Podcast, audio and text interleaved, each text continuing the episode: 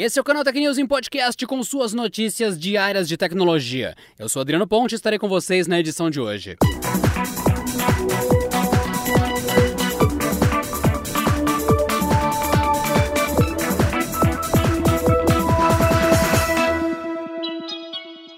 Ano após registrar uma alta na audiência por conta da pandemia, a Netflix anunciou na última terça-feira que trará toda semana um filme inédito no catálogo. O anúncio foi feito por meio de um vídeo com a presença de diversas estrelas do cinema. 2021 começou com a estreia do longa Pieces of a Woman, que tem surpreendido os assinantes e rendido elogios nas redes sociais do filme. No anúncio, a plataforma de streaming informou que a programação incluirá projetos de cineastas premiados ao redor do mundo, como Jane Campion, Paolo e Adam McKay. Além disso, a cartela de atores que estrelarão os títulos conta com nomes de peso como Leonardo DiCaprio, Sandra Bullock, Dwayne Johnson, Idris Elba, Mary Streep, Zendaya, Jennifer Lawrence, Gal Gadot, John David Washington e muitos outros. O vídeo da novidade ainda revela que Hale Berry e Lin-Manuel Miranda utilizarão o selo exclusivo da plataforma para estrearem na direção. Os gêneros procurarão agradar todos os gostos, viajando por tramas de ficção científica e pós-apocalípticas com zumbis. Teremos ainda faroestes e romances teen, com duas franquias de sucesso da Netflix no gênero ganhando seus capítulos finais, Para Todos os Garotos e A Barraca do Beijo. A empresa anunciou também que lançará esse ano longas esperados como Malcolm e Mary, A Mulher na Janela, Red Notice e A Última Carta de Amor.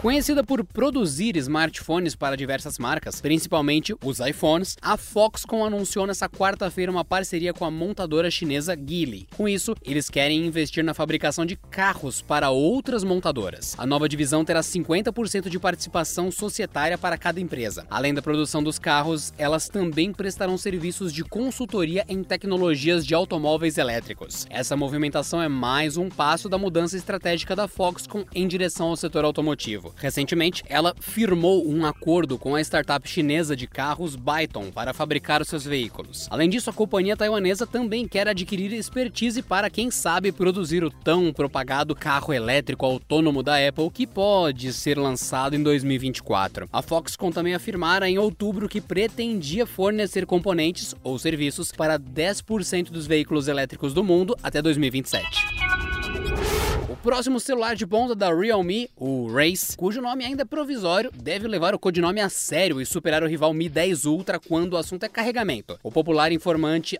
Ice Universe revelou nesta terça-feira que o aparelho trará recarga ultra rápida de 125 watts de potência, a maior velocidade do mercado. Infelizmente, ainda não há informações sobre quantos minutos a tecnologia Ultra Dart de 125 watts da Realme demorará para recarregar os possíveis 5.000 mAh de bateria do dispositivo positivo. Mas testes da empresa garantiram 33% de carga com apenas 3 minutos na tomada e 100% em cerca de 15 minutos em um dispositivo com 4.000 mAh. Para efeito de comparação, o Mi 10 Ultra da Xiaomi foi lançado em agosto de 2020 com recarga de 120 watts, capaz de recarregar a sua bateria de 4.500 mAh em apenas 23 minutos. Além do já confirmado Snapdragon 888, o Realme Race deve trazer até 12 GB de memória RAM padrão LPDDR5, o mais atual do mercado. E o smartphone deve sair de fábrica equipado com a Realme UI 2.0 em cima do sistema Android 11. Já o visual não deve sofrer alterações em relação ao que vimos nas últimas semanas. Tela plana, com furo para a câmera frontal e um conjunto de câmeras em formato circular. WhatsApp disponibilizou uma nova versão de avaliação para seus testadores beta e incluiu mais novidades no recurso Read Later, ou Ler Depois, em tradução direta. A opção deve substituir o atual sistema de mensagens arquivadas, permitindo separar conversas para ler mais tarde e não receber notificações de novos recebimentos de um contato ou grupo silenciado. A novidade já foi notificada em novembro do ano passado aqui no Canaltech, e na época anunciamos que o recurso ganha uma seção no topo da lista de conversas, mas funciona como uma pasta para os contatos dos quais você pretende ler as mensagens mais tarde. O site WWeb Info encontrou uma nova mensagem para o recurso destacando que as conversas na pasta estão silenciadas e não enviam notificações em caso de novas mensagens. A inclusão dos contatos ou grupos na seção pode ser revertida listando a conversa na lista original. Apesar das alterações encontradas pelo site, o recurso ainda não funciona, incluindo apenas as telas provisórias em desenvolvimento. Logo, o Read Later ainda não tem previsão de lançamento para o WhatsApp. 아!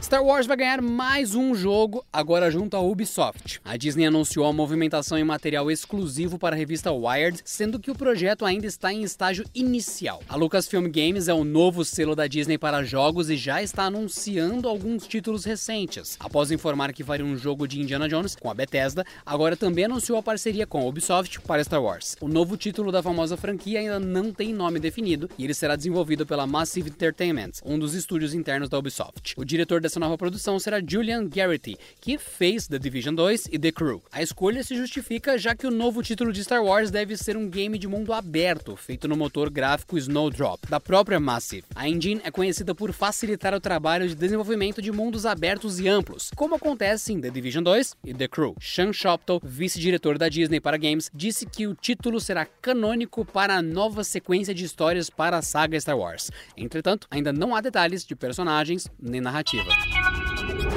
E essa edição do canal Tech News e Podcast fica por aqui. Nos vemos amanhã com as principais notícias do mundo de tecnologia. Até lá! Este episódio contou com o roteiro de Rui Maciel e edição de Samuel Oliveira.